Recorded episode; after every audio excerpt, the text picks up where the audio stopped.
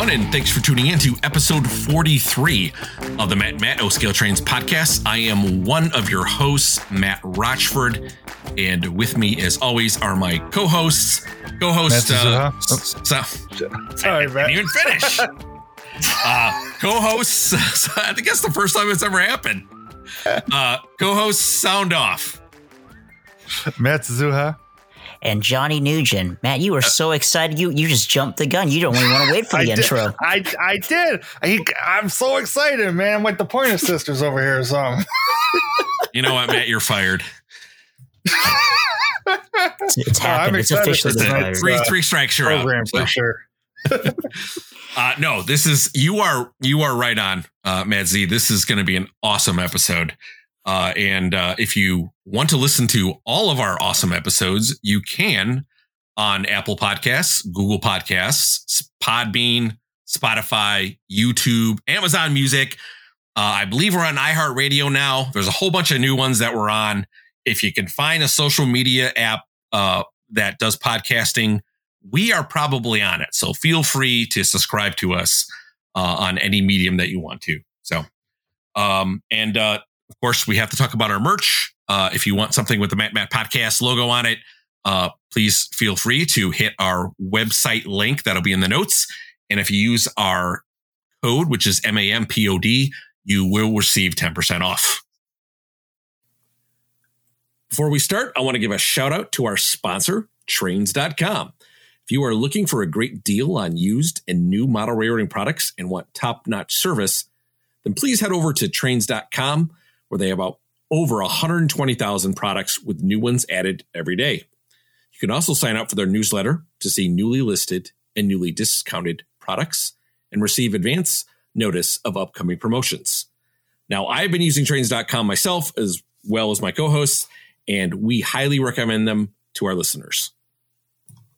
Now, if you're like us and you're always on the lookout for your next engine, join the Trainz Rewards program to earn points on every purchase and unlock future discounts.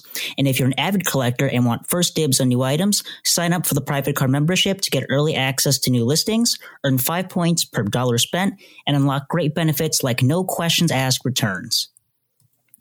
Now, guys, don't forget that uh, you'll need parts to keep your engines and cars operating smoothly. And to do this, Trainz has a collection of 15,000 plus parts available on their website for any item you may need. And also, if you're interested in downsizing your collection or know someone who is unfortunately leaving the hobby, Trainz also buys collections. So head over to sellmytrainz.com to get a quote. And Trainz makes it easy to sell your collection. Now, if you do plan on buying from them, please use our affiliate link, which is www.trainz.com slash MMOP. You can also use our unique one-time promo code MMOP for $10 off a single purchase on the Trainz.com website. All right, now let's talk about tonight's episode. Well, tonight, ladies and gentlemen, we have a very special guest. We have none other than Mr. Mike Regan from TW TrainWorx and the MTH Parts and Sales. So, Mike, welcome to the podcast. Hi, uh, it's Reagan, but it's cool. I'll be whatever you want me to be. Regan, Jones, Franklin, Frank, Frank Mount, whatever, whatever you need. I, I'm All that guy. Well, I'm, I guess I'm I'm firing myself now because I got the, the, the guest's name wrong. So I'm the sole host now. Here, it's, it's just you, happened. Johnny. Oh, Johnny, Johnny, look, man, you had 42, 42 flawless episodes, so don't get cocky. I was only here for a part of them too, so Oh, well, then take whatever number you've been here for and subtract it from 42, and that's how many good ones you have a job left for. The other two guys are gone. oh wow! Just like just just like that. One, two, we're out, Matt. So let's, I guess we'll just That's start a new. I guess we'll start a new podcast. So, uh, Mike, uh, again, thank you so much for uh, being on the podcast here tonight, and just you know, w- people's time is precious, and um, we just uh, you were definitely on our our sights to get you on here and start talking about the industry, uh, especially with TW TrainWorx, and then of course, obviously, uh, the new MTH Parts and Sales. Well, cool. I'm glad someone's looking forward to having me on board. All right. Well, thanks, Mike. Really appreciate it. yeah. Thank Absolutely. you times over. Big thanks. This is this is gonna be fun. All right. Well, I am just going to get started. Uh, and, um, you know, I kind of asked this for all our guests, and this may not be applicable to you, but um, how did you get started in O scale or even model railroading? Wow. So uh, my dad has been a my dad has been an HO HO scale brass collector for well heck I don't know how long but I can tell you at least 49 years because that's what I was born into was his uh, his affliction for HO scale brass. Um, so you know growing up uh, always had trains uh, was always around them. Obviously, went to all the train shows with my dad growing up, and then, you know, when I was when I was in middle school, high school, I was I was into HO because, I mean, let's face it, O gauge at that time was was pretty dismal in terms of selection. I mean, you you had the you had the post war Lionel era, and and you had the offerings from uh, from Lionel in the in the eighties, seventies, and eighties, and you know, unless you grew up with Lionel trains as a kid in the in the fifties, you know, you, you pretty much weren't you pretty much weren't buying Lionel. So was an HO guy, and then uh, let's see, uh, graduated high school, went to basic training, AIT, went to the army, did the National Guard thing for a while, and quickly realized I was not a fan of civilian authority. So it became immediately apparent that I needed to work for myself. So uh, uh, I got a I got a gig building a building a 900 square foot train layout for a guy in in Canfield, Ohio. So that was my my first layout building gig, and that morphed into uh, that morphed into several things. That morphed into uh, he was a land developer and he wanted to buy this giant tract of land uh, in Mahoning County, Ohio. And on this tract of land was a train store. And part of the deal was he couldn't buy the land unless he took the train store. So Q the sucker, uh, aka me, uh, agreed to uh, agreed to run this train store while he developed the land. So that's where that was back in that was back in '96. We started the train store, and that morphed into uh, uh, that morphed into Train America Studios, um, which then morphed into Lionel, and uh, from there TW TrainWorx, and then subsequently MTH Parts and Sales. So yeah, uh, basically to answer your question, a long a, a long series of bad decisions in rapid succession. Okay. gotcha. let's let's. I, Uh, I wonder where I've heard that before. well, that's because you haven't heard my story before. I'm pretty much the only guy that says that. Now, if you get if you get Rich Foster on the podcast, he'll tell you he is the humblest guy in the train industry. That's not my line. I just I, I've just made a long series of bad decisions in rapid succession, and it's landed me here. gotcha. Cool. let's let's actually head over to uh to TW TrainWorx. Can you tell us like what um how you got associated with them and perhaps like uh, what you do at uh, TW TrainWorx? So when I got to Lionel in 2008, uh, TW TrainWorx was uh, was uh, doing all of the um, doing all the display layouts for uh, for for Lionel. Right, they, they were doing the the showroom layout. They did the um, you know the giant layout that showed up at York and the and the new booth back in 2008 and and was doing the was doing all of the the Lionel display layouts. Jerry Calabrese uh, grew up in New York City, and Roger Farkash grew up in New York City, and I, I don't know. The two of them uh, went to school at the same high school or ate at the same Italian restaurant. I'm not really sure how it works, but you, you know that, that's as you go through life, you'll realize that you know it's not what you know, it's who you know. So, any rate, Jerry gets a gets a hold of Roger, and the two of them work something out, and they're they're making uh, or Roger's making layouts. So. I get to my first York uh, under the Lionel uh, logo in, in 2008, and I immediately jump in and start helping them set up the layout. And, and is like, you know, who are you and what are you doing? And I'm like, well, I'm the new service director at Lionel, and I'm helping you do your job. And that was that that was the first time that Farkash and I had met. And uh, uh, so fast forward to 2016. I, uh, I leave Lionel. The, the press release hits the hits the news, and and uh, I get one text message from Farkash, and it says, "I'm going to Texas, Davy Crockett," and that's all it was. One text message. So I uh, picked the phone up and I called Farkash, and I said, "Well, what are you thinking, buddy?" And he says, "Well, we should we should join forces." I says, "All right, that sounds fun." I says, "I can I could go back to build and train layouts again. That's where I started." So, uh, you know, he says, "When are you moving to Texas?" And I said, uh, "I'm not moving to Texas." I says, "I'm I'm very comfortable in North Carolina. I'm not leaving." So we started uh, TW TrainWorx East Coast, and uh, basically, what do we do? We we design, cut, and manufacture uh, custom building kits. We obviously do layout design, uh, custom layout construction, and installation and maintenance. Um, uh, I mean, geez, oh man, we do we, we do a lot at TW TrainWorx.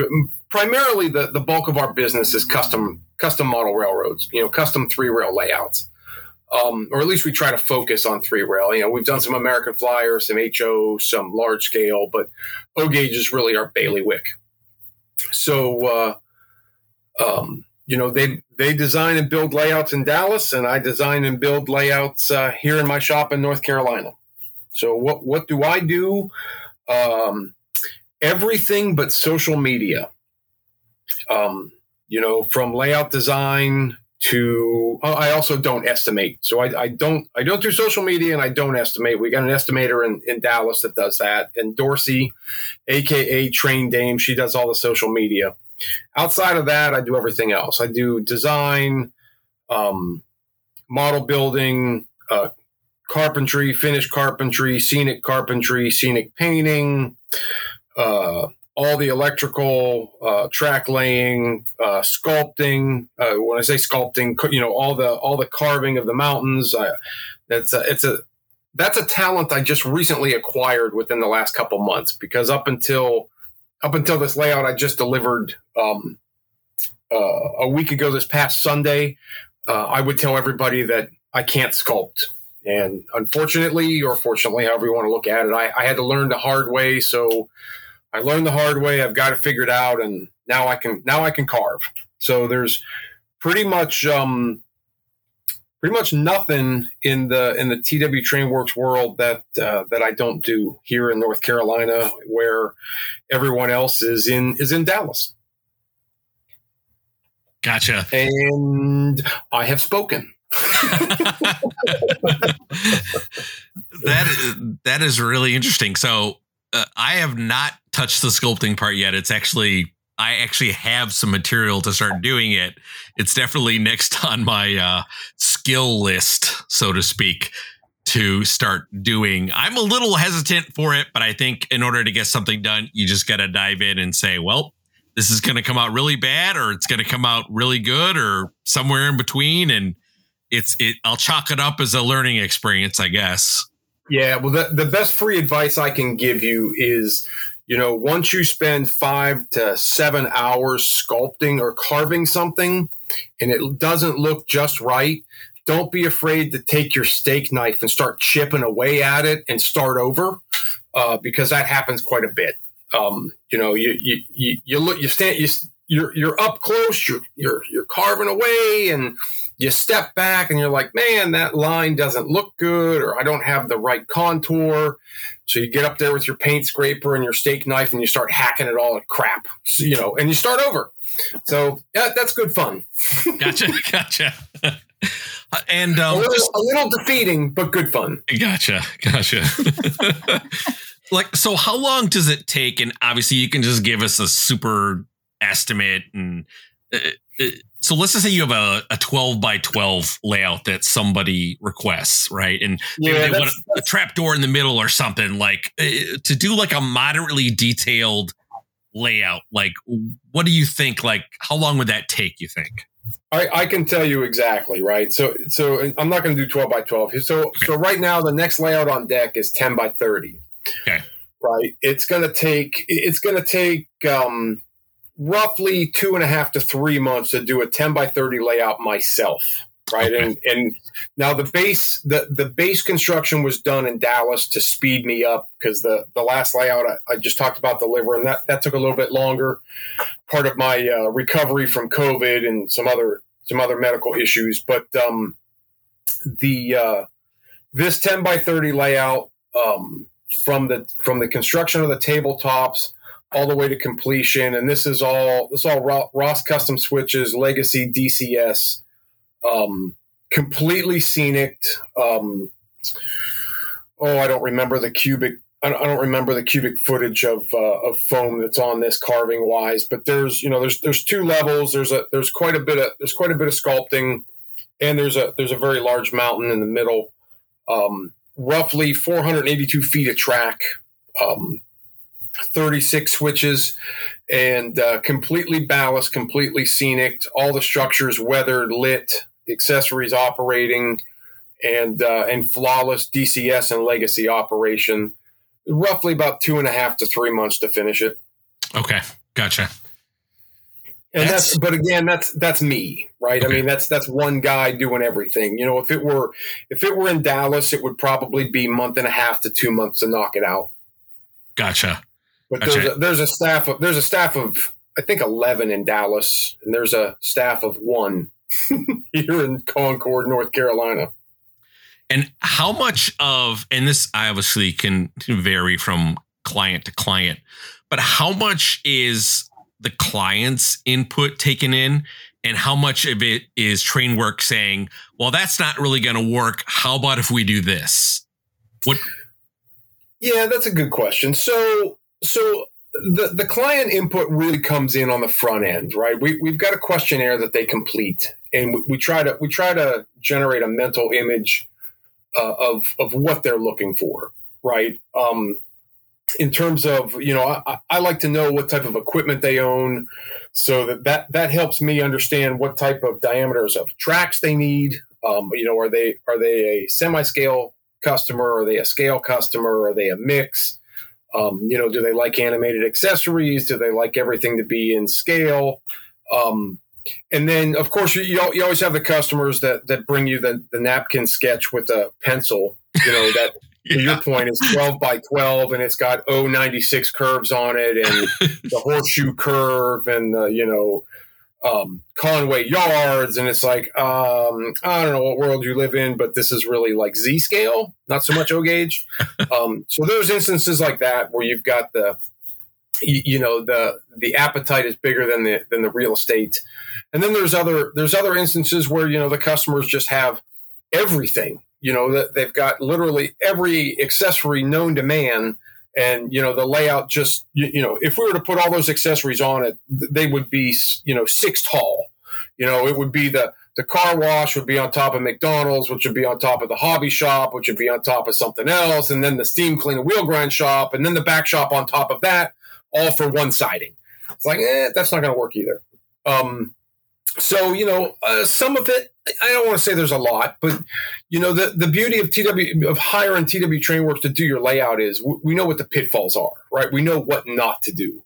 So when the customer says oh i want to do this you know we don't tell them no but we sternly encourage them to not go in that direction because the last thing we want to do is deliver a layout that's going to be a lemon right? I mean, we we know what works and what doesn't work. And you know, my my background, especially on the the legacy and the TMCC and the uh, and the even the DCS uh, system, you know, I, I, can tell a customer with absolute certainty that you know this is going to work, hands down, no questions asked, reliably all the time, and uh, you know, I'll give you I'll give you a great example just about every customer that comes in, you know, the, the first thing, the first question, or one of the questions I will ask them is, okay, look, you, you, know, what do you want for a control system? You know, do you want legacy? Do you want DCS? Do you want conventional?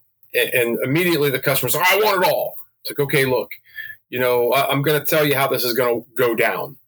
We're going to build you a train layout, you know, a very complex train layout that's that's command controlled and we're going to wire it all up. We're going to put all the additional 30% more wiring in it so you have conventional control and and switch panels and on off switches for sidings and we're going to put all this extra work and you're going to pay all this extra money and within the first day of owning the railroad every conventional train you own will never leave your shelf ever again because nothing sucks more than running conventional trains on a command equipped layout because you know most of those conventional trains are AC motors. So you have two speeds. It's like driving in Michigan. You have stop and mock stupid, and that's it. You know, there's nothing in between. So, you know, that's that's one of the things that's always challenging with the customers is helping them understand. You know, your collection has all of this equipment, so you really don't need this conventional operation you had when you were seven, and here's why. And uh, you know, seven times out of 10, they they don't agree with me. And 10 times out of 10 they come back and say yeah my conventional trains haven't left the shelf since you installed the layout. And i have spoken. Yeah i've seen uh your videos. Um and all of your at least all the social media stuff that you guys do because you, you guys have a little bit of a facebook presence uh, youtube and uh, you guys just make the most spectacular looking layouts like out there for sure. Like and i'm sure people when they're building their own layouts uh, probably take a lot of inspiration. I, I think we all do from obviously not just TrainWorx but from other layouts out there.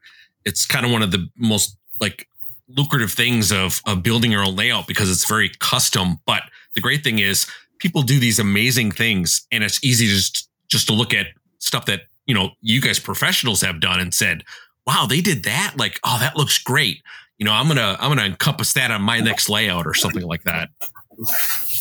Thank you. Appreciate that. Yeah, it's yeah. I, I, think there's you know the the inspiration can be found from a lot of places. Um, you know, I you know I, I look at you know, some of the stuff that I look at when, when I'm building layouts is I've got a I've got a layout that will come up after this 10 by 30. It's it's roughly 10 by 28, and it's going out west. And uh, and as I'm developing the as I was developing the track plan, I had to come up with a cityscape for it. And so the first place I went is I jumped online and I looked up the Franklin and South Man- Manchester Railroad by George Sellios up in Peabody, Mass. Right? I mean, I've I've been uh, I've been a fan of his work for years. Um, you know, back even before I got for even before well, she's oh man, back when I had a paper route when I was like twelve, uh, Allen Keller uh, was uh, was one of my customers on my paper route, and I don't know if you're familiar with Allen Keller, but him and Rich Melvin produced a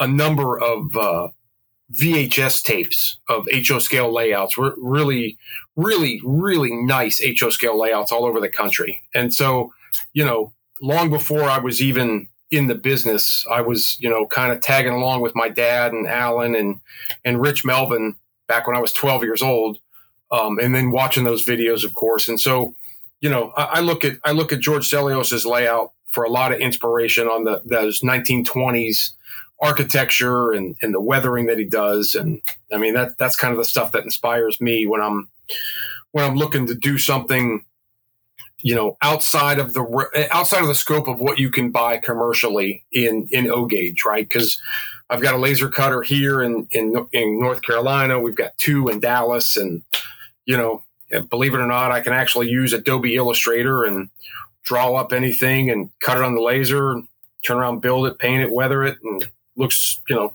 pretty spectacular. You know, I, I think I just hurt my arm patting myself on my back though. Okay. Let's not let's not film let's not film my right shoulder now. That's okay. You know, our guests can uh, pat themselves on the back all they want on this podcast. So, oh, that's right. That's right. We're not. We're not. Uh, we're not filming this. So I, I don't that's have to right. put pants on. That's perfect. that's right. would, would you say that like a 10 by 28 would be uh, a popular uh, dimension for somebody no. looking to a layout? Okay. No, you know, one of the things that one of the things that we really strive to do is we, we strive not to make the reach from the edge of the layout any greater than four feet, right? Because anything bigger than four foot, you need a you need a step step stool or a ladder or something to get you know up on there. Um, you know, so we we definitely so on that ten by thirty layout. One of the things that one of the things I did when I designed it is I made sure that all the animated accessories were within within four foot of the edge of the railroad. Um, you know, because inevitably, like anybody who's into three rail trains, when you're when you're running animated accessories by themselves, they're all going to work flawlessly. Or, or I should say, when you're running them by yourself, they will all work flawlessly. And the minute you have anybody over is when they will fail.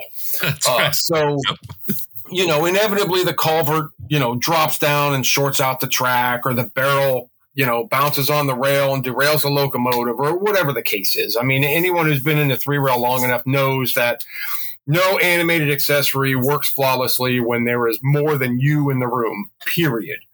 Um, so yeah, you know, all, all, that stuff has to be within a four foot reach. But to answer your question, like a 10 by 28, 10 by 30, those layouts are basically those those layouts have those dimensions because we were maximizing the amount of space that was available in the client space and trying to give them everything that they wanted right? So you know both of these customers are fortunate enough to have layouts that large. Um, you know we do a we do around the room layouts around the rooms with a peninsula. Um, you know pretty much we try to maximize the space available without you know we try, and again, this is based on the customer, you know, we, we try to make it a, a pretty even percentage of trackage versus, you know, structures and scenery and accessories and things like that. But, you know, we, have got a layout that we installed in Dallas that is truly 98% track and 2% structure.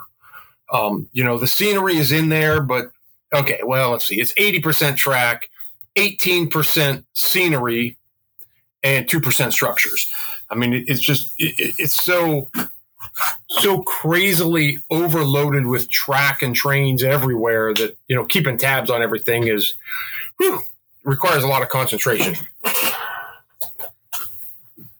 And of course, it's all command controlled, and all the sidings can be turned on and off with the remote and wired manually, right? Or, or no. conventionally for no good reason whatsoever, because all of those conventional trains are still on the shelf. There's a common thread here. I don't know if you're picking up on it or not. If not, I'll shoot you an email afterwards and, and try and lay it out for you. I gotcha. I think I'm picking it up. I think he's, excellent. Uh, excellent. Maybe maybe knock down our last episode with Proto One. That's right. exactly. yeah, I, th- I, I think that's the uh, that's the the feeling I'm getting here. Don't run conventional. If, look, if you're a conventional guy, I'm not knocking you. But you know, if if seventy percent of your of your collection is is TMCC legacy and or DCS operated equipment, and thirty percent is conventional, you know, contact electric railroads or MTH parts of sales and get you some upgrade kits and and move on. You know, or, or sell them. You know, and we all know how much Proto One engines bring, so upgrade them. Well, that's a uh, that is a true. perfect. That's really true. That's a perfect segue into uh, MTH Parts and sales. So let's uh, let's talk a little bit about that. Uh, so, what was the uh, what was your inspiration for that, and how did you get started uh, with the with the MTH parts and sales? So, so, so Mike Mike Wolf called me up. I don't know February of of 2020 and he's like, Hey, in, in fact, I was, I was in Dallas at TW at the time and he says, I got this crazy idea. What if I just take all my parts and ship them to you and, and you sell them and split the profits with me? And I says, yeah, no, I'm not interested. And, uh, he's like, well, you know, we got to do something with these parts. You know, I've, I've, got this retirement plan planned out. And then I knew all this long before the announcement rolled out. And and um, and uh, it, long story short, we we just couldn't uh, we we couldn't come to uh, an amino, amenable agreement between the two of us. So I just kind of let it go, and uh, well, it was maybe about May or so, he calls me up and he's like, "Look," he says, um, "I really want you to help me with these parts. Uh, what can we do? Can you work as a consultant?" And I was like, "Oh, I hadn't even thought about a consultant." I said, "Yeah, sure, I could work as a consultant." And uh, let me just say this before we go any further. Believe me, if there was anyone else in the industry Mike Wolf would have hired, it would have been them. But apparently, there's no one out there, so it was me. Um, so uh, that uh, we we we we entered into a, a, consulting agreement, and the, the plan was to go from July of of twenty to July of twenty one. And my job was to create a uh, an infrastructure, much like I did over at Lionel, for um, for inventorying uh, the service parts. Um, uh, you, you, know, creating basically, I mean, for all intents and purposes, it was you know what, what I built at Lionel worked so exceptionally well that they wanted the same thing. Um, you know, they wanted exploded view diagrams and they wanted you to be able to search parts and photos of each part and so on and so on. And so uh, we started into that. Uh, we started into that agreement, and that went that that was going well up until about uh, up until about November or so, and then it quickly became apparent to me that nobody nobody on the Maryland side was actually entering any parts in the system. And so I told Mike, I'm like, you know, hey, kind of have a problem here. We, you know, the the part the the the database is not getting populated, and uh, and uh, things were the the way the stars aligned. It worked out pretty well. Things were things were slow at TW at the time. Um, I didn't have any layouts to build here in, in Concord. And and so uh, I, I, told told TW I'm like, hey, I'm going to go on sabbatical, go go help out uh, MTH a little bit on this parts thing I'm working on with them, and and uh, everybody was agreeable to that, and and so I started out, you know, or I didn't say I don't want to say started out, but I I became a contractor for him, basically, basically, you know, renaming all of the parts in their in their parts inventory. Um, I'll give you an example. There were there, there were 681 part numbers with the description motor. Just motor. Oh my. Okay, great. Got it. It's it's yeah. MTH. You know, there's probably five or six AC motors for the pre-war stuff, and then everything else is a CAN motor. So the, okay, we got that much figured out you know, once once once I drilled through all of that, and, and that literally took 82 hours to get through 681 motors to determine that there were roughly 31 unique motors uh, that had multiple part numbers for the same part. Um, so you know, straightening out all of that stuff. Um, the, the only drawback to my involvement with MTH parts and sales is that I'm about 30, 30 years late to the party. Um, so, you know, I'm basically trying to at the time, I'm basically trying to rectify 30 years of sin, which is, you know, when it was Proto 1, we had these great exploded view diagrams. But, you know, when we went to PS2 5 and 3 and PS3, we didn't really keep up with it. So, you know, I can tell you there are, well, I'm trying to remember now. I want to say something like 87, it's 86,300 and some odd unique SKUs that MTH produced over a period of 30 years. Um, and that, that accounts for every, every single road name on every single Rail King and Premier freight car, uh, every HO scale car, locomotive, um, one gauge, uh, tin plate, uh, all, all, of it. And that's, that's only up until about, um, that's only up until about, uh, what's the date? Maybe December of 2020. Anything done from December or January of 21 on uh, is probably not in the system in terms of uh, in terms of the product number. But you know, if it's a big boy, you go to the site and you type in big boy, and you know you choose Rail King, Premier, HO, one gauge, whatever. So, but yeah, so that's that's kind of what that that that looked like in the beginning. So that's that's how I got involved, and then you know once again the stars aligned and and somebody bowed out. It, it was originally supposed to be a partnership. There there were three there were three guys that were that had ownership of the company and and then stars aligned again. One of the one of the partners dropped out, bowed out of it, and Mike asked me if I was interested, and you know, clearly I was having a momentary lapse of reason because I said yes. okay. I, again, a long series of bad decisions in rapid succession. follow the bouncing boy. Follow the bouncing ball, boys. well, well, I'm gonna I'm gonna just come out and say thank you because I've actually already ordered several parts from you guys, and the process was pretty streamlined. Not to you know not, not to use a Yeah, train thanks. on there, but it was it was I'm it was very it was very good. It was a good customer experience, right? That's that's the word you want to hear, right? And and it was so. Well, you know, again, I, I have absolutely no social media presence. So if that's the word that that's the buzzword I want to hear, then great, I'm happy. Well, I, I will tell you this: that website is designed for a 68 year old non-computer literate operator. that's that's the way to build it. I'll tell you that. Yeah, if you if you are a tech savvy, you know, I have every social media platform known to man or known to cyberspace, and you go to our website and try to do a very specific search for something, you will you, you will be sorely disappointed.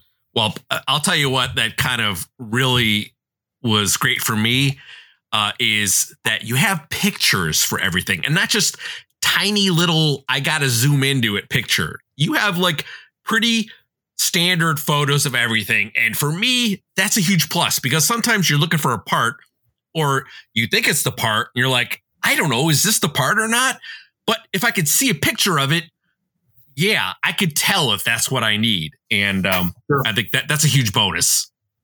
Sure. Yeah. Yeah. For sure. That's that's that was one of the things. You know, Mi- Mike was like, "Hey, look, we've got twenty one thousand photos on this on this FTP site," and I went and looked. I, I went and looked at maybe three hundred of them, and I'm like, "Well, that's great. I don't know who took them, but you know, uh, we're not going to use any of them. they were they were less than ideal." Gotcha. The uh, they're like what five kilobytes and they're what like two hundred by two hundred resolution they- or they- something. yeah. yeah, it was it was kind of like it's kind of like some of the really early. It's it's kind of like some of the photos on the uh, on the product finder for some of the really early PS one. Uh, and even horn and whistle equipped locomotives, where when you hover over them, it's just this big grainy mess. Because Gotcha. Oh, you know, back Oh, in the yeah. back in the mid '90s, you know, digital photography was not what it is today. It's it's not like you can go to the, you know, Apple and buy a really expensive camera with a phone wrapped around it. Yep. Um, you know, you had a digital camera that was very expensive, and it still didn't take great photos. So yeah, it, it was it was a lot like that. Gotcha. So you told us what. So we all know what MTH Parts is, and it it obviously it's a fantastic site. Just to clarify for our listeners and every, and uh, obviously everyone out there, and even us, what what don't you do? So so mthpartsandsales.com is a is a completely separate company from MTH Trains. Um, you know what one of the one of the big misnomers out there is that MTH is out of business, and, and that's that's simply not true. It, it- MTH MTH Trains has has continued on in business with a with a much with a much smaller staff and a completely new to the model railroad industry, mind you. This is nothing new to the world, but to the model railroad industry, you know, they, they don't print a catalog anymore. Everything is everything is email based, right? They they send out an email every week that says, "Hey, here's these new products that have been announced for this specific dealer, or here's what we're cataloging, and so on and so forth." And that's how that's how the new products are are disseminated to the customer base and the dealer base. Um, but that's that's MTH trains. We while we share the same building, um, in in many regards we share some of the same space. It, it is really truly two different companies. Um, you know, our focus is is obviously parts, and it takes a lot of space to inventory parts, and and you know once you sell them, being able to find them is you know when you're talking twenty five thousand or thirty eight thousand individual parts, it's uh, really important to be able to find them once you've taken someone's money for them.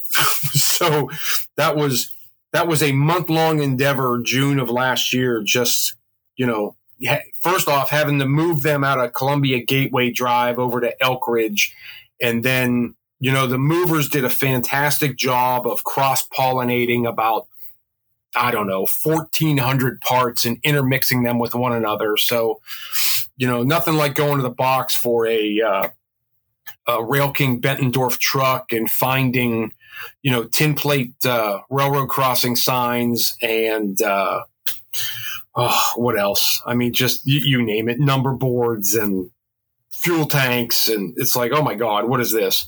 so, you know, that was, it was a very grueling 16 hour days for 30 straight days in June. And we also don't have any air conditioning in the warehouse. oh, yikes. Yeah. Yeah. To say we were ripe would, would be an understatement. Right, but well, uh, yeah, so that's that's kind of you, you, know that's kind of uh, I, I forgot what the heck. What am I talking about, Matt? Actually, you know what? You don't have a job anymore. John, what am I talking about? I think you're talking about how hot the warehouse is. I think that's the main driving point of, of this entire conversation. oh, well then so so we just want all the listeners to know that, you know, we are so committed to making sure that that that owners and operators of MTH trains have parts to fix their stuff that we suffered 16 hours a day for 30 days straight, June of 21, putting all those parts away. That's that's how committed we are to this endeavor. I mean, you you could you could make a billboard and put like Mike is hot buy MTH parts. yeah, I'm going to go with uh, no. Okay, well, you know. now we could put we could put one Mike is tall and one Mike isn't okay. buy MTH parts. sure, if that works. I like that. And and funny enough, the all, all three of the, the three of us that own the company, we our first names all begin with an M. And I really pushed hard for 3M Parts Emporium as the company name, but the other two guys just wouldn't go for it. gotcha. That's funny. I like that. Well, that's why we're the that's why we're the Matt and Matt podcast. You know, it's all started with two Matts, and we're like, we need something catchy and something that people will remember. We're like, all right, we'll just make it Matt and Matt, and that's easy to remember. So, wow, John, buddy. Fortunately for you, I got big shoulders. If you need to cry after the podcast, I'll, I'll, hold you. Now, Johnny, now Johnny came later. Let's just, uh, you know, I just want to make that, uh, you know, make that point. Like Johnny, so Johnny didn't come until Johnny like, come lately. It's Johnny come later. Uh, correct. Yes. got it. It's okay. I, I get to I get to to blend in a little behind the scenes for the listeners. Whenever we don't have a guest, I'm usually J Matt, so I can feel like I'm part of this. Uh, well, I appreciate you clearing that up for us uh, on the uh, on the, on the help, part side. I wasn't uh, talking about that, but um, but I'm gonna go ahead and turn the mic over to the other Matt, Matt Z, and uh, see uh, what kind of questions he's got for you. Sure. Hey, thanks, man. It's been fun. Yep. All right. thanks, Matt. Mike, uh, I I got to throw a quick plus one on the uh, parts. Man, I've ordered parts from you guys. It's it's a breeze. I love it. I I, I wish it was here ten years ago. Let me tell you, it's fantastic. Really great job. Well, thank you. We, I appreciate that. We we all do. We're we're we really are busting our rear ends to to get stuff up there. The, you know, the only the only real drawback that that we're that we're really up against is there's there's only two of us that are that are really entering parts into the system right? And even even once a part's entered, it's it's got to get put away before it's um, before it's able to be sold. You know, so I, I, don't know if you I don't know if you've seen or heard or maybe gotten one of our our email newsletters about the about the wish list. Um, but that wish list is is such a phenomenal tool, not only for us but for the customer, right? If there's a I don't know, you're looking for a number board for a Norfolk Southern SD40 and you find it right? You find the part number, you find the photo, but there's it says out of stock. Just put in how many you want. Click, you know, click add. It'll ask for your email address, and you know when we finally get around to putting the part away, you get an email that says, "Hey, this this part you're looking for is in stock." And of course, me being me, I you know threw a little snippet in that email that says, "You better hurry," because we emailed everyone else who was interested too. Um, but that's my twisted sense of humor. But that that wish list really, really does a, a really does a good service to the customer because it saves you from having to come back and look once a week or every day or you know whatever the whatever the frequency is. Once you once you've signed up for that wish list, once it gets in stock, boom, it's, it's you know you get an email as soon as it's it's put away. Very cool. So I wanted to transition off of the MTH side and talk about your uh, prior experiences, I guess if you want to call it that, to uh, Train America Oh, you mean Studios used to and get- You mean when I used to get dressed for these types of event, events? sure, sure. That's funny. Okay, yeah, let's talk about that. Okay. All right. Uh, let's start with uh, uh, Train America Studios. What what was kind of like the backstory and what kind of happened with that? Okay, so here here we go. So so I had Train America, right? We, we started out in '96. It was a it was a retail train store, and then we eventually transitioned into doing some early mail order stuff. And any rate, I, I uh, it, it was summer of '96. We were we are trying to get the store ready to open, and it was hot, and uh, and and uh, I I took out some Gargraves track and, and there was a Lionel command system there. And, and this is 96, right? I mean, this literally is the birth of Lionel TMCC. I think the only locomotives out at the time was like a, a Rio Grande SD50, uh, a Boston and Albany Hudson, I think, and the C&O Yellow Belly Hudson were the only three locomotives that had shipped uh, that had TMCC in it. So we take this TMCC system out, I take this yellow belly, I put it on the track and pull out the cab one, throw some batteries in it, and I start running the train. And I was like, holy crap, this is the cat's meow. Like there's a there's a future here. Um, fell in love with it. So train store opens, and I've got this local guy that comes in. His his doctor told him he had to find a hobby to relieve some stress. So he he dropped about four thousand dollars on on track and power, TMCC, and in that SD50, the Rio Grande SD50, that yellow belly Hudson. Um, takes it home. He's just having a ball. Comes in, comes in uh, two weeks later and buys a bunch of MTH Premier equipment. And two days later, he comes back. He's got everything in his car. He wants to return all of it. And you know, I, I literally had just opened doing the doing the the train store thing on a shoestring budget, and I'm like, oh my god, what do you know? I've I've since paid bills with the money that that he paid for that product. So I scrambled, got his money together, give him his money back, and I said, and I, and I a buddy of mine was standing there. I said, you know, if somebody doesn't come along in six months and do something to fix this incompatibility issue between MTH, Proto Sounds, and Lionel Command Control. I don't know what I'm going to do, but I'm going to do something. So a year goes by, and uh, my buddy comes back and he's like, So, did you fix that compatibility problem? And uh, I said, No. So, um, any rate, uh, got with a local guy, introduced me to a gentleman by the name of Lewis Niederlander, who was my chief engineer at Train America Studios for, I don't know, 10 years. We're, we're still very good friends.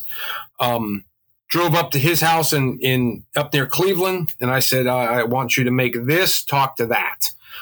So a few months later, he uh, had a circuit developed, which uh, we, we, it was our very first product we made at Train America Studios called a UCUB, Universal Command Upgrade Board.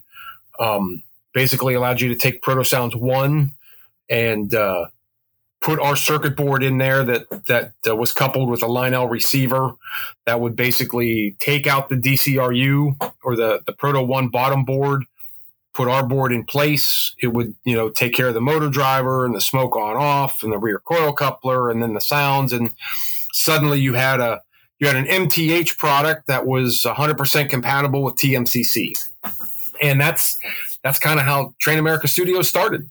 You know, it was it was just a a hobbyist looking to solve a problem and turned it into a business. And then that morphed into you know all, all, the other licensees that that signed on to trainmaster or signed on with lionel. And you know the the majority of those companies didn't have an engineering department like Atlas and Third Rail and Weaver, and uh, and uh, we started doing, you know, started designing circuit boards for those guys to to give them uh, TMCC compatibility, and kind of grew from there. All right, no, that was uh, that was really cool. I uh, was just like I said, curious on that. Now, let's say it continued. What do you think would what do you think would be of Train America now? Oh, probably nothing. You know, Lionel was back in the day. Lionel was very threatened by us at TAS, especially after we we developed our EOB engineer on board speed control and started selling it to Atlas O. Um, I'm not going to tell you what the numbers were, but they were they were very significant from uh, in terms of what Atlas took from Lionel and diesel locomotive sales uh, in, in, that time frame because they had EOB.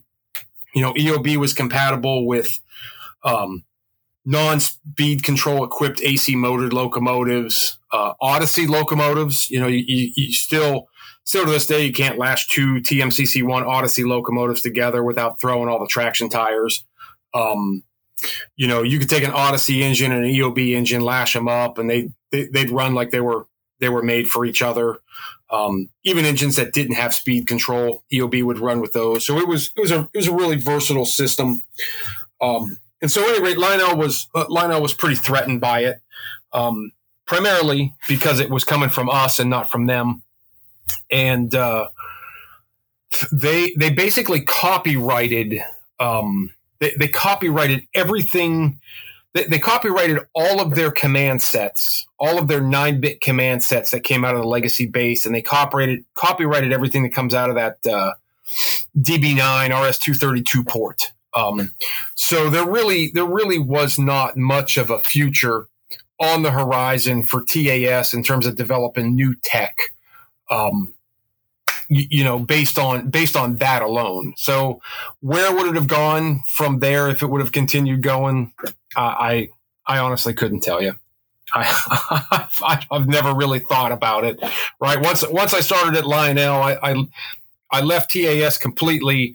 Started with Lionel, and and ultimately, you know, ultimately brought all my TAS guys onto Lionel to to replace the service tech staff, and um, you know, d- doesn't really matter where it would have gone.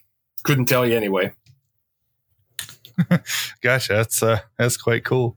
So it, transitioning um, on to oh, Lionel. I, Go ahead. I had a question. I'm sorry. It's it's kind of uh, disappointing that that uh, the industry couldn't really kind of agree on a universal command system, and it's definitely something that we brought up several times, uh, and I mean several times on this podcast, just talking about having something universal like that.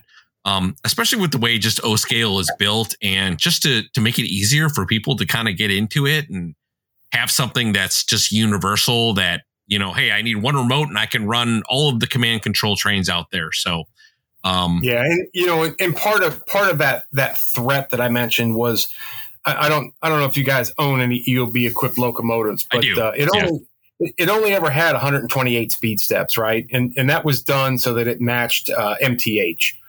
And so, you know, before just I don't know, maybe two months before I left TAS and went to Lionel, um, I was working with Dave Kriebel to uh, for him for the refinement of um, the the the DCS handheld, the commands that the TIU would send to the TMCC one legacy or TMCC one base for speed steps because um, there was long story short when you turn the when you turn the red knob on a cab one in 128 speed step mode it takes the the, the speed steps go up two steps at a time with the red wheel. But if you use the boost button, it would go up one step at a time.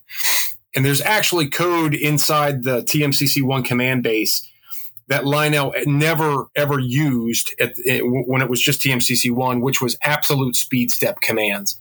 And so you could, we, I was working with Kriebel to, for the the cable between the TIU and the command base to when it would when the DCS remote would send speed step commands that it would send absolute speed step commands to TMCC locomotives which would have ultimately given you the ability to take an EOB equipped TMCC engine and put it in a lash up with a Protosounds 2 locomotive and run flawlessly together. But like I said, that we, we were a threat and the threat was eliminated basically by hiring me. you know, hindsight being 2020, I see it now. Then yeah, you know, I was I was too too young and stupid. No, thanks. Uh, th- thanks for explaining that too. So, um, Sure. But yeah, I didn't mean to uh, just kind of keep that topic alive. But you know, again, it was it was something that we had brought up before, and um, you know, I, maybe one day, I, I don't know, maybe one day we'll get back into um, a singular or not, not back into, but maybe we'll all agree on, you know, a singular kind of protocol uh, when it comes to uh, you know command control in, in scale units. So, or you know, Yeah, model, that- that model be nice. in general, right? Like, I mean, I, I, I, I'm not trying to pinpoint this directly on O scale because, I mean, you you could put, you can build a command system that could go in pretty much any of the scales, and it could all be the same thing. But I'll digress.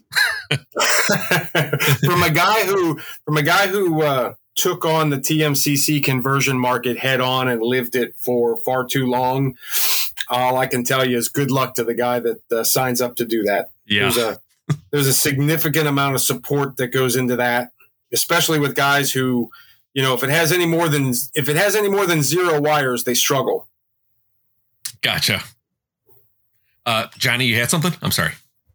Yeah, no, no worries. Uh, I, I just wanted to kind of chime in on the the, the UCUB. That was something that I thought was so cool when I first found out about it. Um, listeners to the podcast and viewers of my channel will know I am a big uh, daylight admirer. Is the best way to is the nicest way to put it to myself. Um, so I love the Proto One Daylight. Um, I actually acquired one from my my buddy Sid. And the one I actually got from him originally had the UCUB in it. And I, I went on and on and on about like, oh, I wish I could have the sounds from the Proto One and still have it be somewhat command control.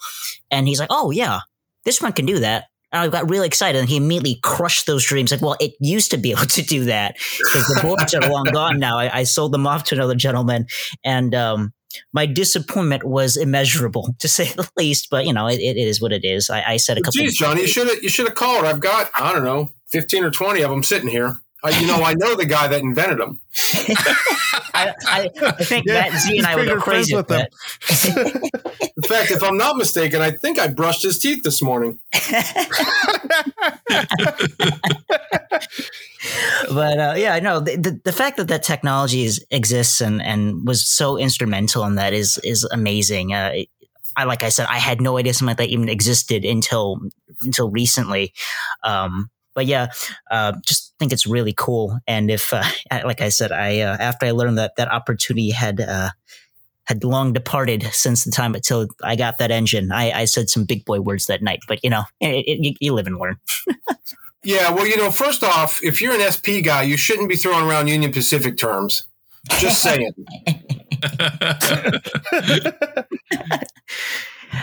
Maybe maybe Matt R can correct me since he's the, I was the gonna say. I was gonna say Yeah. Matt, Matt's gonna get mad with you with that one.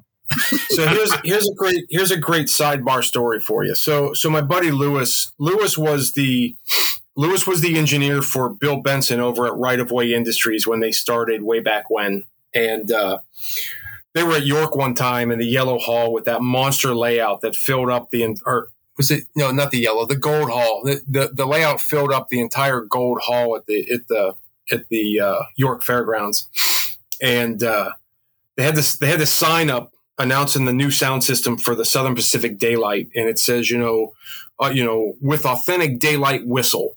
And uh, this is this is back before Lionel had even come out with rail sounds, right? This was this was the first onboard sound system for three rail trains uh, in the marketplace. And uh, Lewis had a guy walk up to him and says, "Well, I, I know." I know what the daylight is, but what whistle does it make at night? oh no! Yeah. So you know, it had an authentic daylight whistle. He wanted to know what what the what the night whistle was. oh boy. So oh, my poor poor heart. I love that. that's that's pretty funny. Um, but uh, no, real quick on the uh, UCO and the Proto One. You know, I'm just as big of a Proto One guy as anybody out there, and it's really cool to know that you know if you still want to have the old sounds that have you know command, there you go. That's your perfect opportunity for it. There you go. Hey, not to mention the fact MTH Parts and Sales has bottom and top soundboards in every sound chip ever made. That's true, and I've actually I've I've bought uh, I bought an extra for my Brill uh, when I got it. So I'm like, okay, why not? So I, have been starting to do that now, so that's kind of cool. But uh, uh, moving away from the uh, uh, TAS side, uh, so with Lionel, what what kind of got you into Lionel and kind of like your role in in their company? All right, so I probably shouldn't tell you this story, but I'm going to tell you anyway, because anyone who knows me knows that that's how I roll. So, um, uh, early on, well, not early on. So, so I went to York one time, and a guy handed me a flyer from this electric railroad company that had just literally, I mean, really, all that John had at the time was just a flyer, and uh, I, and he was, I think, it, I think it was his mini commander he was advertising. So he uh, he was in California. He didn't go to York. He just had someone handing him out. So when, when I got back to I got back to Ohio, I picked the phone up, called him, and I said, uh, "Is this John?" He says, "Yeah, this is John Zahornacky." I says, "Hi, I'm you know I'm Mike Reagan. I'm own Train America Studios. You know, just wanted to say welcome to the industry." And and he said, um, "People in this hobby don't do that." And I says, "Well, I says I've got plenty of enemies. I don't need any more of those. I figured I'd just you know, welcome you to the industry and have a friend. And he was he was kind of beside himself. He didn't know how to respond. And so we we developed a relationship, just talking on and off, bouncing ideas off of each other. In fact, he did some did some development work for me, design work for me at TAS. I was at TAS. He did some design work for us out in California back when we were doing the the layout control software uh, when that was starting to well I don't want to say starting to get off the ground. We were considering getting it off the ground. Um, at any rate, so John and I were good friends, and um, he ultimately got involved with Legacy towards the um, towards the end of the uh, explosive relationship between Neil and Lou uh, Kovach, Neil Young and Lou Kovach, and that that was delaying the delivery of Legacy. So John was brought on by Neil to to get Legacy to market. So when John finally got Legacy delivered, Jerry called him up and said, you know, hey, you did such a great job getting getting Legacy delivered that I want you to take over the service department. And John says, "Oh, I'm not interested." Jerry says, "Well, it doesn't matter. It's your problem now. Goodbye." So John called me and says, "You know, hey, how would you like to take over the Lionel service department?" And I says, "Oh, hi. There's no way in hell I want your problems." And I hung up. And uh, about three weeks later, he called me back and he says, "Well, we're willing to pay you this much." And I says, "I'm suddenly interested." And so that's how that's how I that's how I got on at Lionel in a nutshell because I was I was not someone that Lionel in that in that era would typically hire. Right, I was I was a known quantity in the industry. I had a really good reputation. And, um, you know, back in the day, and even to this day, Lionel's not real fond on on bringing on trained people uh, in how do I want to put it director roles, right? In in, in authoritative roles. They, they want, you know, I, I was definitely not the pedigree that Lionel typically looks for. Um, but they got me as a result of my relationship with John, and uh, you know the rest is kind of history. No kidding. That's uh, that's that's really cool. Um, all right. Uh, so I wanted to uh, touch on Lionel again, and I believe this is the end of my questions that I'm that I could think of right now. I may think of more as Johnny talks. I don't know, but um, was curious on the uh, YouTube side of things. You had the uh, Lionel uh, customer service channel, and I've I always really loved those videos. What inspired those, and what was kind of the thought process with those?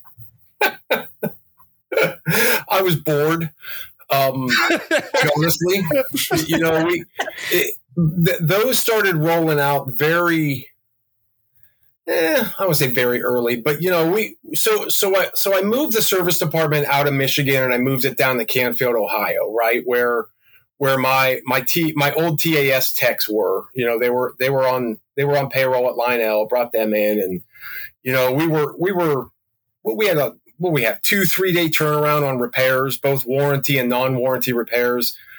You know, between the between the four of us, including myself, if if all four of us were to jump on a bench for one day, we could easily knock out 120 repairs in a day. Um, you know, there really there really is something to the experience you learn from taking a t- taking a another manufacturer's locomotive, gutting it completely, and starting over with your own TMCC electronics. Uh, that really honed you in on exactly what is wrong with a with a Lionel locomotive and how to fix it in the blink of an eye. And so, so that's you know. So long story short, the the parts department was up and running. All the parts were were in Ohio. The the the new service parts website was launched. It was doing well. Um, you know, we were repairing trains at a pace that no one in the history of Lionel had ever seen before. And I, I like to I like to be involved in things. I, I really hate to manage. I, am a horrible manager. I, am I'm a far better doer and director. And so um, I was bored, quite frankly. And, um, you know, we, we, we bought this, I don't know, I bought this $100 digital camera from uh, Best Buy, and I bought the I bought two sets of thirty dollar lights from some place online, uh, with the fancy umbrellas and everything. And and for like $170, we set up this uh, film studio in a, a, spare room in the service uh, building in Canfield, and we just started making videos. And I, you know, I, I would re- basically record them all myself. I'd go hit the the record button, run behind the table, take a deep breath, start the video, and then Phil Hall, who who worked for me at TAS and subsequently Lionel, he would do all the editing and he just push them up to, to YouTube. And then ultimately we started bringing them into the website. And, you know, I mean, geez, Ryan Kunkel and I did a, back when Ryan was doing social media for Lionel, we did this, I don't even remember, maybe 35, 40, uh, piece uh, video series on everything you ever wanted to know about building building a railroad and, and using uh, Lionel equipment, you know, from conventional to, to TMCC switches. I mean, the whole nine yards, the, the whole gambit, everything, even up to uh, converting things like Atlas turntables to uh, work off a mini commander to, to run it off your remote I mean, there was there was pretty much no limit to what we were doing at the time, and and I did it because I was bored. I mean, literally, I'd go in, I'd go in in the morning and uh, make sure everything was copacetic with everyone on staff, everything was good. I'd sit in my office and work on some part lists, and when I got fed up with it, I'd just grab trains and go make a video. Well, I no mean, you, you, you, you probably weren't that bored because I mean you did have that video on the FasTrack expander paste, right? I was just thinking about that.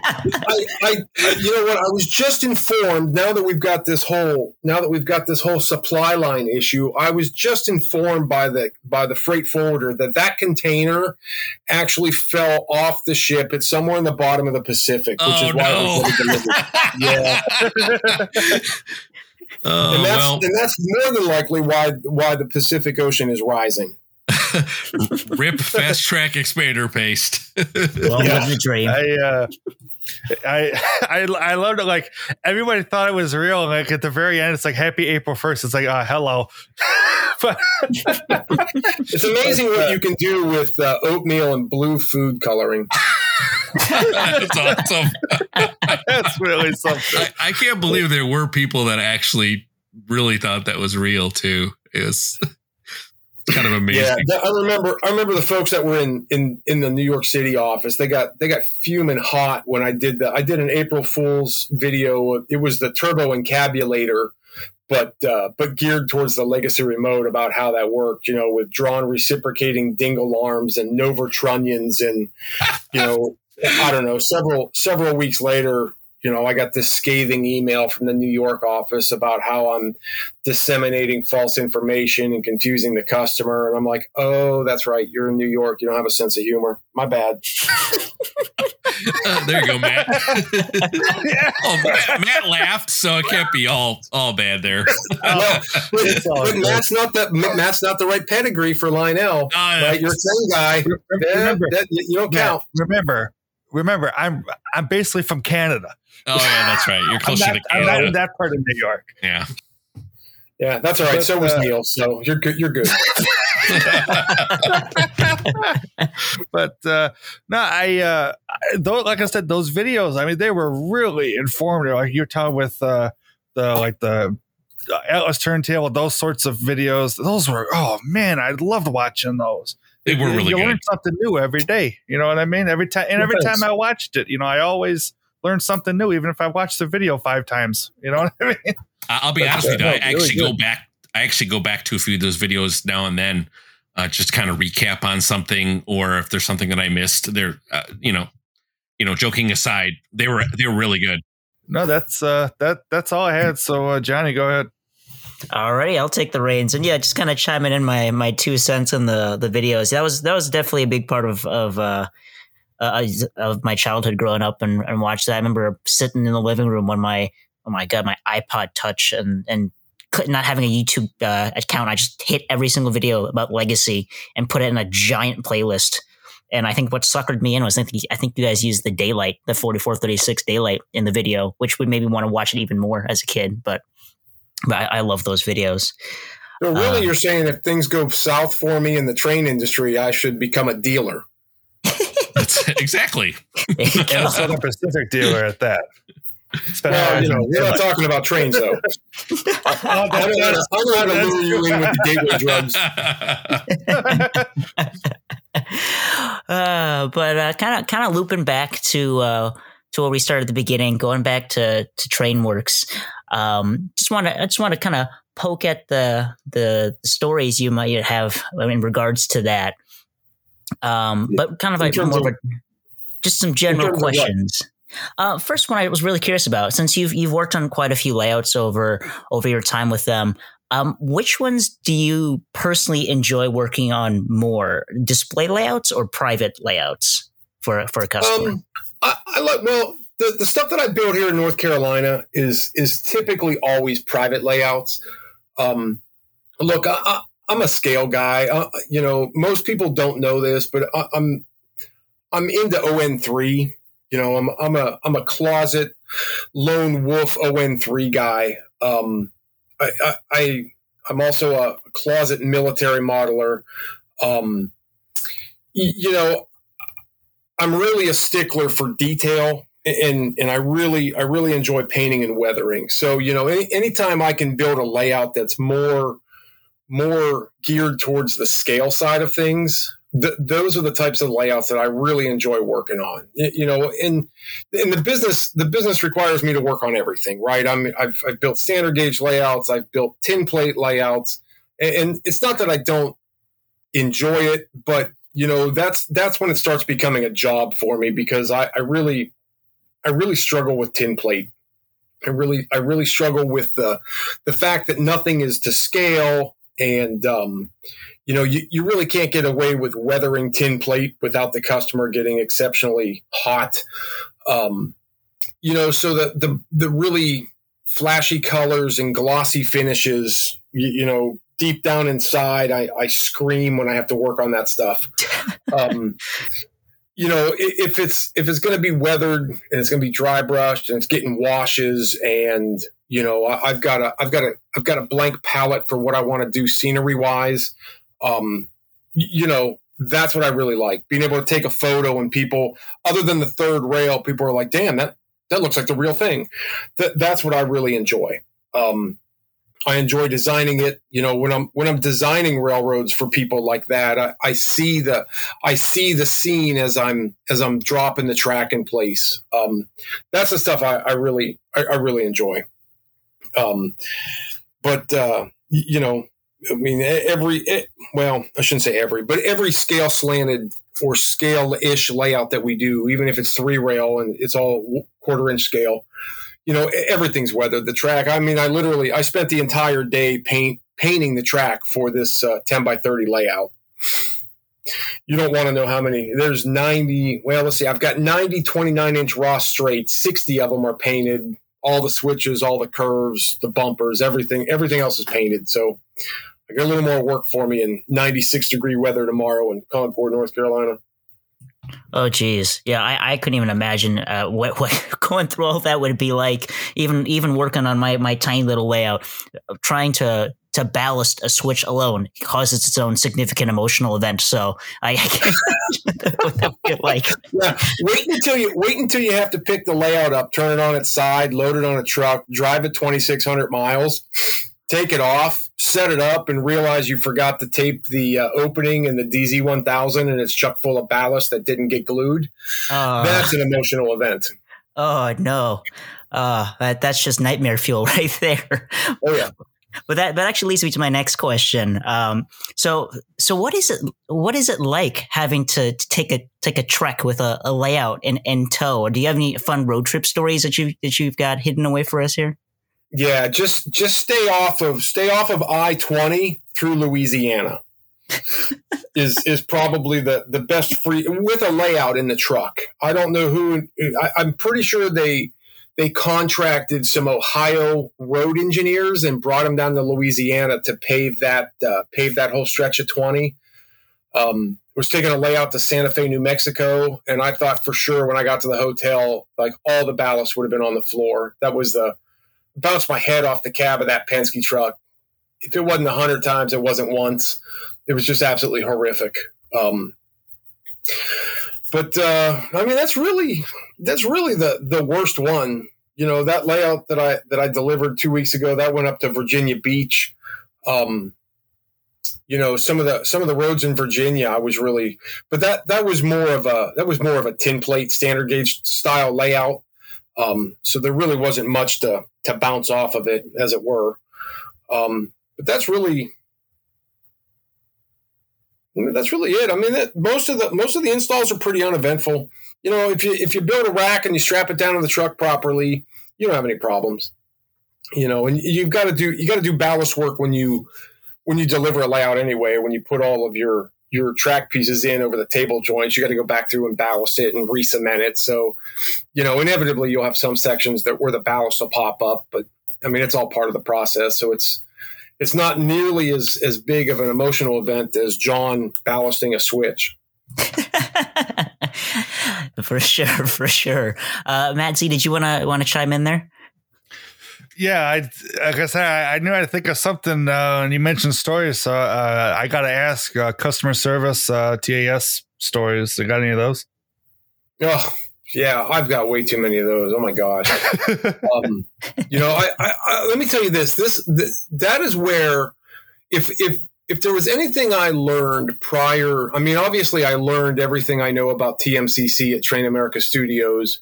So when I got to Lionel, it was it was easy um, you know, there, there was no learning curve. I mean, there was obviously a learning curve because, and here's the best part, right? I, I was a, I was a combat engineer in the army, right? I mean, I, I have done demo, I've done landmines, I've done clearing minefields, setting up obstacles, I've done all that, but it, that doesn't translate necessarily to the corporate world because everywhere there was a landmine at Lionel, somehow I stepped on every single one of them. Um, but the probably the the best lesson I learned at, at TAS was th- that I took with me to Lionel was when the customer says, "I have a pink wire." The response is, "Put it in a box and ship it to me." Because I'm not going to sit on the phone for nine hours so that you can change all the wires around, make it wrong, and make it a worse repair for me to fix. Um, you know, I, I get it. There, there's, there's, there's users out there that want to fix their own equipment, but I, I, can tell you, I can tell you far more stories than you care to hear about uh, what folks have done to their product, try, attempting to fix it on their own, and what that has turned into in terms of in terms of money to to make it right versus saying, okay, you, know, I, I, can I can send this to someone who knows what they're doing, get it fixed right the first time. It's going to work reliably for a long time, and it's not going to cost me a lot of money. Versus, I got a pink wire. Okay, great. news flash there's no besides the besides the pickup being gray and ground being brown. There's no color coding standard for Lionel TMCC1 locomotives at all. so great, you got a pink wire. I'm looking at a spool of blue wire. What else can we talk about?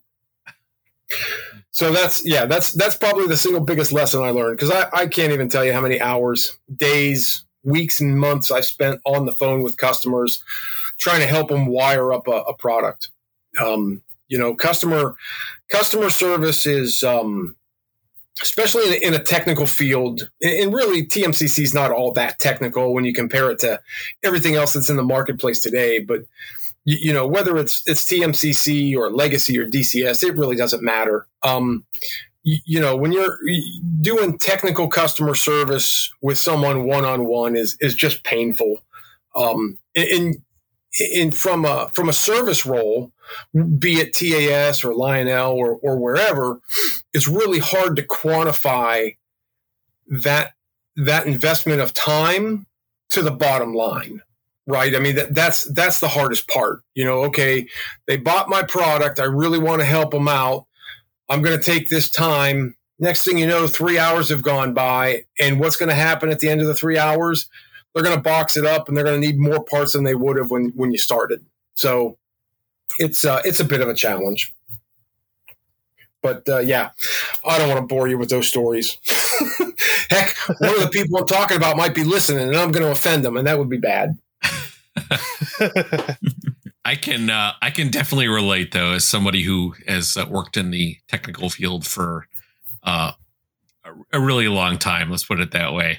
Uh, both in in the support environment and um, even just presently, I I I I build computers for people if they want them to, and uh, just you know taking people through steps, especially like when you're dealing uh, nowadays you can get a little bit fancier if you could do like a camera to camera session or something like that but walking people over the phone and having them describe something to you is just it's just it, it's not going to work yeah. it's not going to work it's just i mean it's hard enough on the software side to assist people, but nowadays you got remote control and that really helps.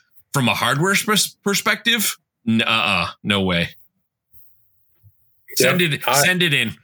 That's right. That's right. That's like I used to tell people the the the legacy charging system works best in the OFF position. yeah. yeah. That's I, I, I know all about that. yep, me too. Yep. ON doesn't work very well yeah, ON, uh, ON. I don't know what that stands for, but it doesn't stand for works. yeah. I think I gave Matt uh, Matt R a heart attack when he came over to my layout for the first time, and he saw that I had it in the ON position. It drove him insane. it did. It did. Yeah. I had a guy. I had a guy call me up at Lionel one time. His legacy remote was um, what was it? it the the remote was doing something, and I told him, I said, just take the side of the remote and smack it upside the side of a desk. And he said, What? I said, Just take the remote and smack it upside the side of the desk. He's like, well, What if it breaks? I said, If it breaks, I'll replace it. Really? I said, Yeah. So he says, Hang on a second. He walks away, comes back. He's got the remote, smacks it upside the desk. Hey, I fixed it. Well, there you go. now, uh, disclaimer: the Man Mad Podcast is not responsible for anybody fixing their remotes by hitting them against the desk. So, yeah, I, am not with Lionel anymore. So please, by all means, and they're not making anymore. So, yeah, probably don't want to do that now. we call that percussive maintenance. Percussive maintenance. I like. Right, I like it. I like it. I like that terminology. uh, that's great. Uh, I love those stories. They're great. As a person who also does customer service and, and technical support, uh, th- those those ring true to my heart. Um, I'm gonna throw this last one in here, um, to kind of kind of wrap things up a little bit. But I'm gonna add a little bit of a twist. So, one, with all the experience you've had working with layouts, which portion of which section of the country do you enjoy modeling the most or working on the most? And something I've I'm, I'm going to throw a twist in there. Based off of our conversation tonight, can you guess which regions of this of US that uh, the Matts and myself enjoy personally? I- have never asked a question like this before, but I'm I- I've had a really fun time talk with you, so I'm curious if you can if you can guess it.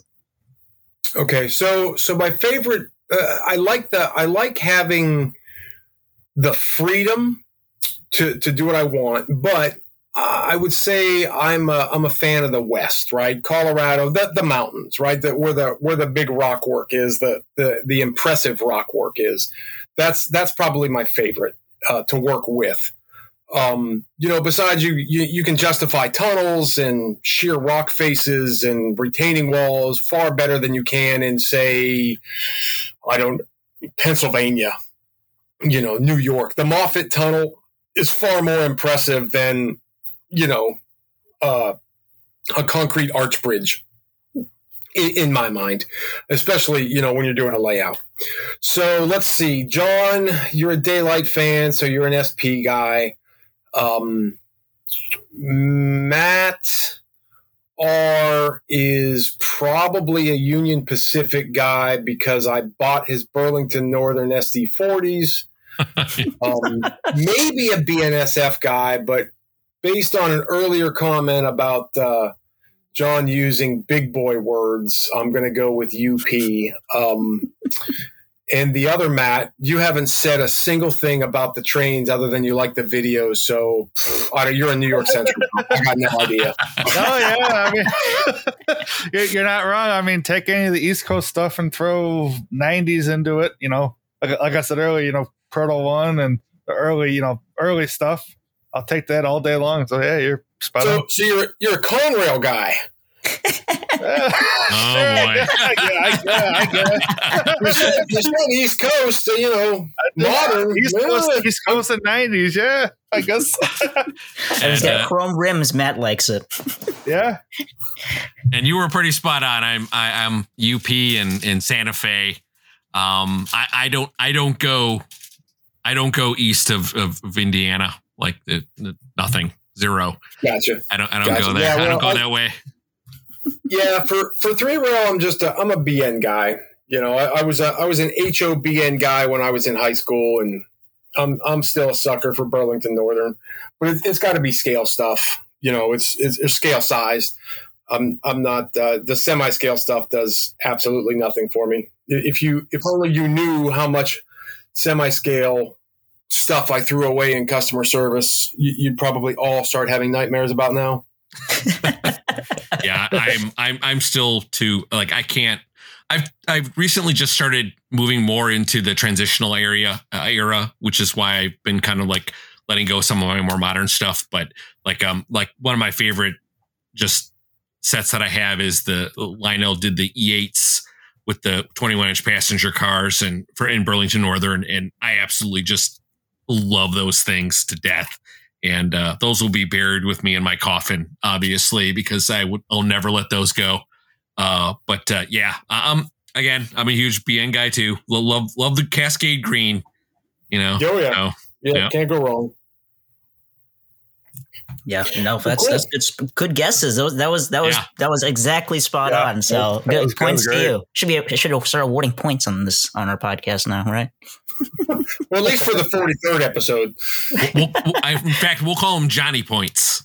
So, all right. There we go. New segment. So, Johnny, that was that's a great suggestion. Except uh, my guess now is that all of those questions are going to default to you, so you've got a lot of homework to do for your next guest because you can't ask them the same questions. this is true. I gotta I gotta do my research. Stay up till uh, it's four in the morning. Think of the, the perfect question to stump people. Even though Matt said this isn't sixty minutes here and, and all that. Providing you're not ballasting a switch because you'll oh, be no, having nightmares then. No, it's a, a significant emotional bend is the, is the best way to phrase. but yeah, that's that's that was awesome. Thank you, thank you for the laughs. I really appreciate it, and I'll I'll hand the reins back over to the Matts if they want to add anything in there. I think Matt Z wants to to chip in there. Well, Yes, hey, do. Tony, congratulations on being the sole employee now in the Matt and Nat podcast. I am the CEO and all the staff. Oh, that means that means I have to edit this. Oh gosh, Matt, you want your job back? sure, I'll take it back. so real quick um i just you know like i said think of think of questions as we go of course so i know that matt you asked this question a lot and you you did not ask this tonight so i'm going to ask it uh mike where do you see the um, model railroad hobby in the next 10 years Hmm, that's a really good question.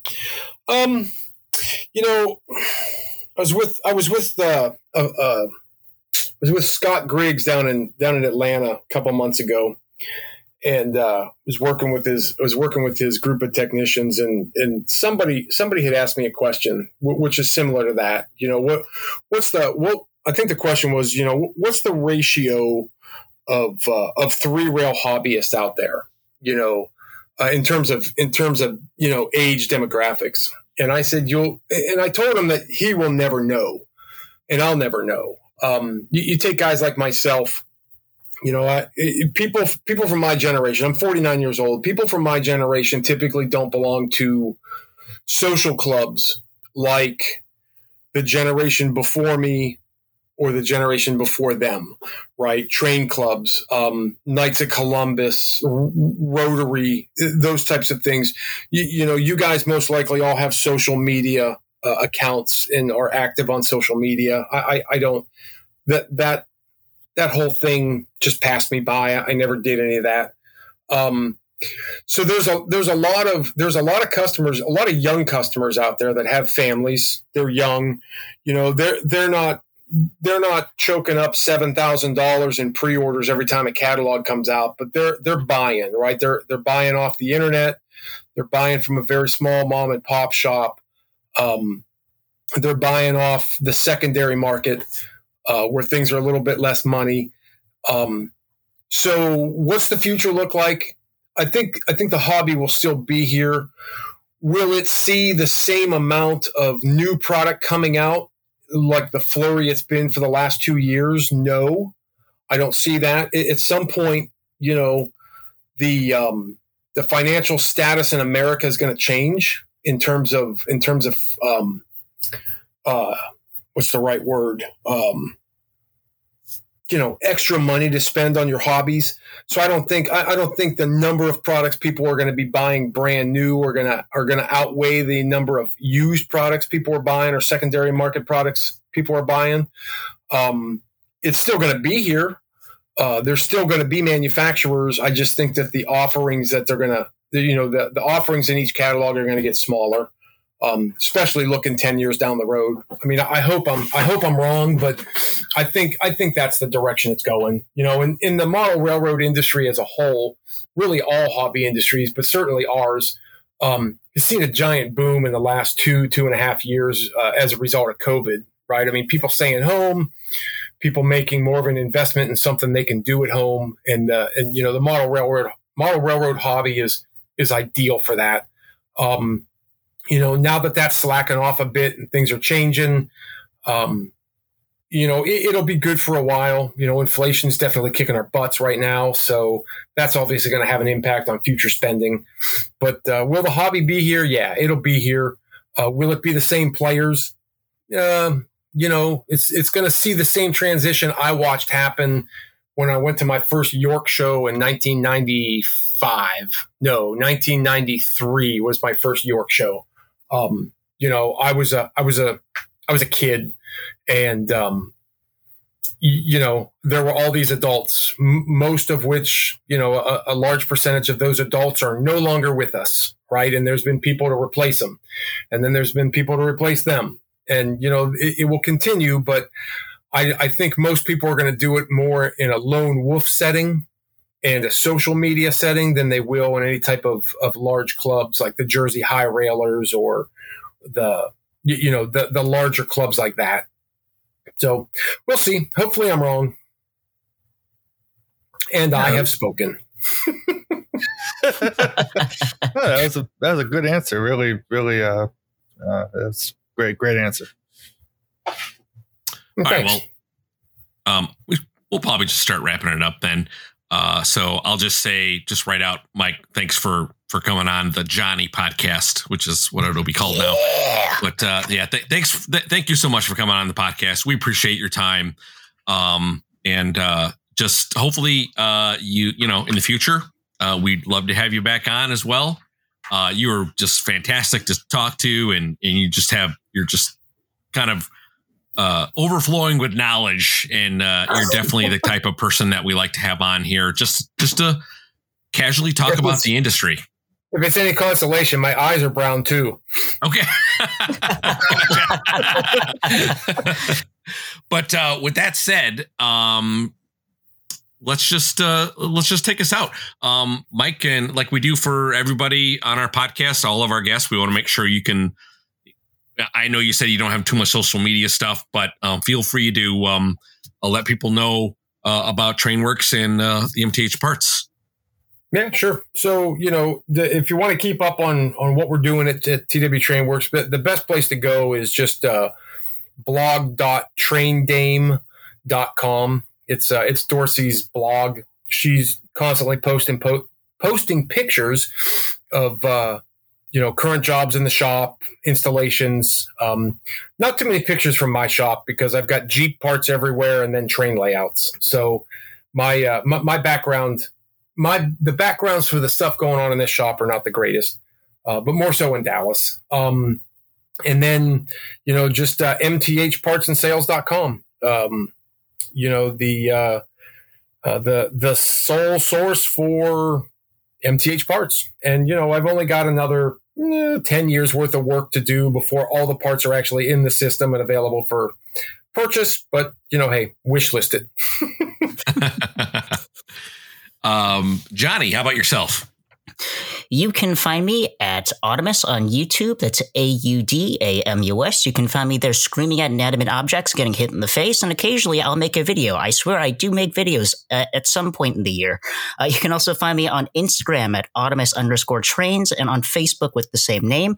Uh, you'll find me posting there a lot more frequently, uh, though it looks like I've been hitting a dry spell recently. You can also reach out to me on Instagram and on the Matt and Matt Discord, where you can find me in the voice chats and uh, looking at everybody's posts posts and the text chats. Uh, Matt Z, how about yourself? Uh, real quick, uh, Mike, really big thanks. This was a lot of fun. I really had a great time tonight. Thanks. Yeah, it was a good time.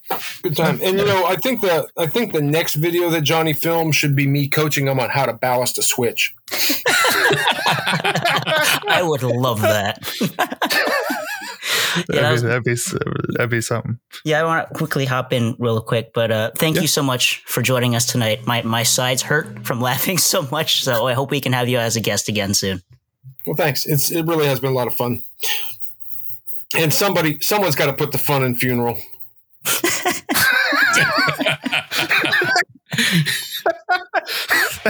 I love that. Alrighty. Uh, so you can find me on YouTube under Matt Dash Train Lover 9943, uh, Facebook under the same name, Instagram as Matt's.hobbies. And like Johnny said, I'm in the Discord. Usually I'm editing a sound set because, you know, that's what I do. And I have a fun time with those, but uh, that's that for you. Uh, and yeah, just to kind of bank on the Discord, I know I didn't mention it in the beginning, but uh, folks, it's free. Doesn't cost any money. You you click a link, you check a box that says, "Yeah, I'll be a good person," and uh, bam, you're in the Discord. You're talking to uh, uh, other people in the industry, a lot of big YouTubers. You're talking to us, uh, talking about like we did tonight with uh, with Mike, just talking about the industry, posting pictures, posting photos. It's a fun time. It's a great time. Uh, you, that link will be in the show notes. You just click it. Like I said, it's easy. Uh, as for myself, you can find me on YouTube at West Chicago Model Railroad. I'm on Facebook under the same name, and then I'm also on Instagram under WCMRR. And one last thing, uh, we will be uh, answering all of the questions and um, talking about some of the reviews on our next episode. So we're giving it an extra episode for folks to get in your information. So please, if you have any comments, uh, please email email us. Uh, link will be in the show notes, and then of course please leave us a review on any of the podcasting websites you can. It really helps the podcast. Lets people know that you like us. And uh, we, again, appreciate everybody out here that listens to our podcasts. you know, we're here doing this because of you. Uh, you guys drive us to make these podcasts, and we love doing it, and we want to keep on doing it. So thank you for that. And um, with that said, everyone have a wonderful night. Take good care. Take care, everybody. right, be good, guys. Thank you.